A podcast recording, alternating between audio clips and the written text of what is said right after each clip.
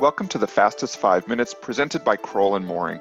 We are your co hosts for this edition, Peter Eyre and Monica Sterling, bringing you a bi weekly summary of significant government contracts, legal, and regulatory developments that no government contracts lawyer or executive should be without. And we start with Monica for this edition. Over to you. Thanks, Peter. We start with the final rule in Biden administration executive order on domestic preferences and American made goods. On January 19th, the FAR Council belatedly finalized a rule to implement President Trump's executive order entitled Maximizing Use of American Made Goods, Products, and Materials.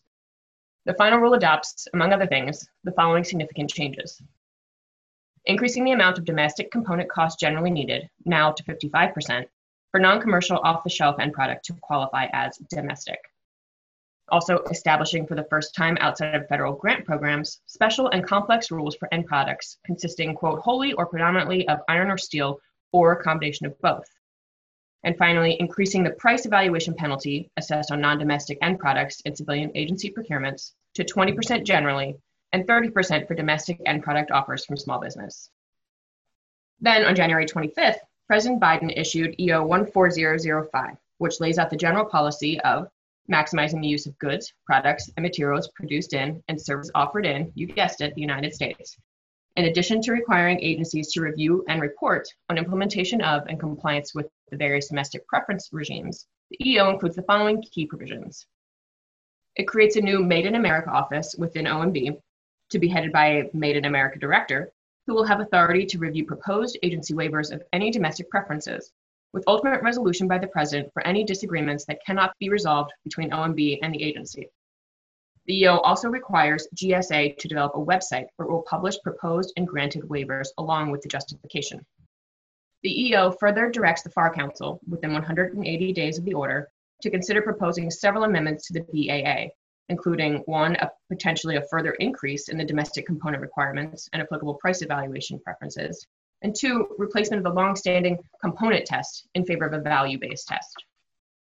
The EO further directs the FAR Council specifically to review the current special rules for commercial item IT, as well as more generally to report recommendations on how to further effectuate the policy announced in the EO.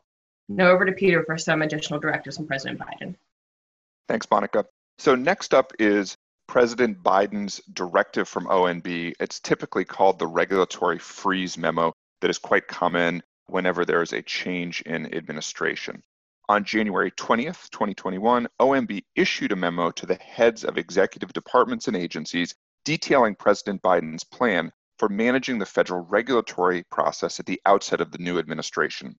Specifically, OMB requested that department heads refrain from proposing or issuing a rule in any manner until a Biden appointed or designated agency or department head has reviewed and approved the rule Second, that memo also must immediately lead to the withdrawal of any unpublished rules sent to the Office of Federal Register.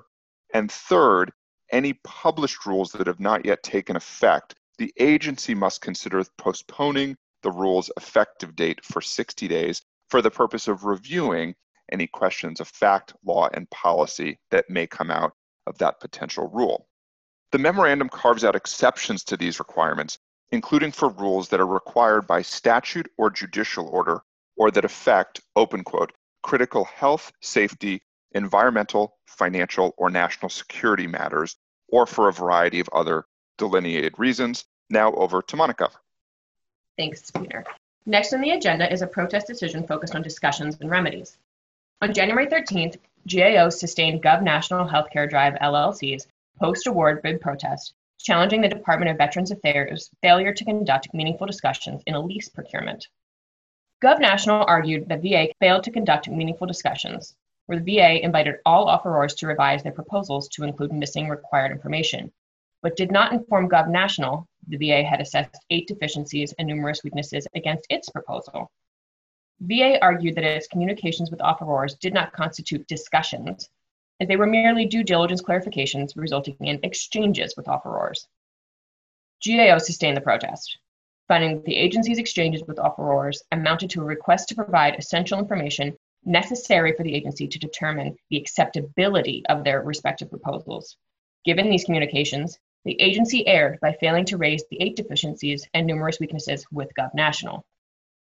GAO noted that although it would typically recommend that the lease contract award be terminated and the VA conduct discussions, it did not do so here because the lease contract did not contain a termination for convenience clause, and the illegality of the contract award was not plain. Instead, GAO recommended that VA pay bid and proposal costs. Now back to Peter. Wanted to close with two other updates that we're watching closely, both relating to actions taken by President Biden. First, on January 27th, President Biden issued an executive order. The title of that executive order is Tackling the Climate Crisis at Home and Abroad. And that executive order really announces a whole of government approach to reducing climate pollution, delivering environmental justice, and spurring economic growth. Most notably for contractors, the executive order announces the use of the buying power of the federal government to be harnessed and directed at certain of these ambitions. That's going to be effectuated through a variety of agencies, regulatory actions, but we expect that procurement actions will necessarily involve a heightened focus on climate policy, reducing pollution, spurring growth in ways that are consistent with this executive order. Second thing wanted to mention is consistent with an executive order that was issued in his first few days in office. OSHA, the Occupational Safety and Health Administration, released updated guidance on January 29th addressing COVID 19 in the workplace. Among other things that are particularly notable here is that the guidance addresses COVID vaccinations for the first time, recommending that employers make vaccination available at no cost to eligible employees, and it directs employers not to make distinctions between employees that have been vaccinated and those who have not. The big thing that we're really watching is whether or not there's additional guidance or a new standard that comes out of OSHA that would track what we're seeing in certain states like Virginia. So, a lot to watch there. Certainly important to contractors as well as other employees and employers. And with that, we will close out. Thank you for joining us. This has been the fastest five minutes brought to you by Crowell and Moring. See you again in two weeks. If you have any questions, I can be reached at 202 624 2807 and Monica can be reached at 202 624 2549. Thank you. The Fastest Five Minutes podcast is brought to you by Crowell and Moring LLP. Subscribe on Apple Podcasts. And if you enjoy our show, please leave us a review. You can find more information at crowell.com slash govconpodcast.